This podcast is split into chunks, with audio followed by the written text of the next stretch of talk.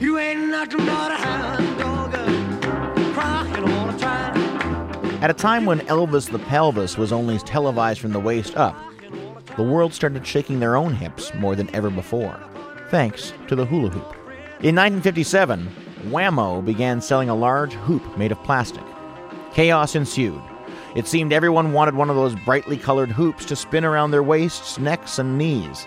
The hula hoop is the quintessential fad, and one whose phenomenal success has never been repeated. Inspired by bamboo hoops used by Australian children, 25 million were sold in two months, and over 100 million were sold in about a year.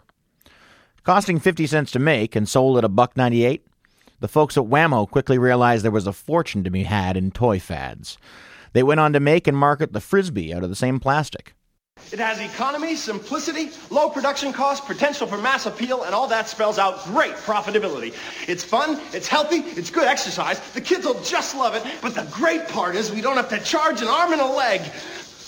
What the hell is it? Well, it's, uh, it's, um... Brilliant. Genius. The Hula Hoop song became a top 40 hit in 1958. Hula hoop, hula hoop.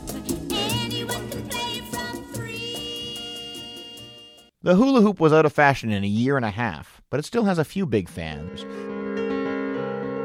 My name is Shirley Martin, and I'm a soul coach in the Waterloo area. I have uh, masters in uh, theological studies and a masters of divinity. I've also studied in uh, various um, alternative uh, holistic therapies, and I also have um, a background in psychotherapy and also uh, some training in life coaching. So I weave together all those modalities when I work with people. I started uh, using my, the hula hoop about 12 years ago when I was working at an agency counseling men recovering from drug and alcohol addiction. They very much brought forward all the dynamics of boundaries and the trauma that occurs when there's a lack of um, boundaries from um, youngsters. So here it is in this very, you know, group setting, and it's all supposed to be about counseling and recovering from addiction. And I come with toys, um, the hula hoop. Uh, they actually got into it. It was very interesting. I knew it was a very good tool because it was concrete. It made sense. It was an everyday practical tool that they could apply immediately. I have used uh, the hula hoops in with adults. I have used hula hoops with teenagers, and I've used hula hoops with kids. Uh, for example, I've had um, uh, children that come in and they have been bullied by other kids at school.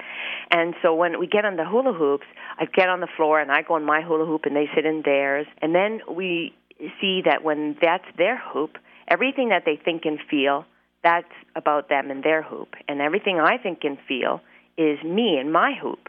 And so if I take my idea, which I say, for example, that you are mean, and I put it try to put it into your hoop, then they have the permission to say, wait a minute, that's not mine. You can have your idea back because I don't like your idea and I don't have to have it in my hoop. Very quickly, the kids get that, oh, that means that if you think mean about me and you try to put that in my hoop, I don't have to take that. I don't have to think that that's true because that's yours and it belongs in your hoop. And so it helps them um, get a sense of empowerment that they don't need to absorb other people's opinions as their own truth. And it's been a great toy, and they just they welcome it, and I'll let them spin with them or whatever, and it just loosens them up, and and all of a sudden, wow, they can really uh, get a hold of the information in concrete ways, in a playful way, and it takes all the intimidation out of it.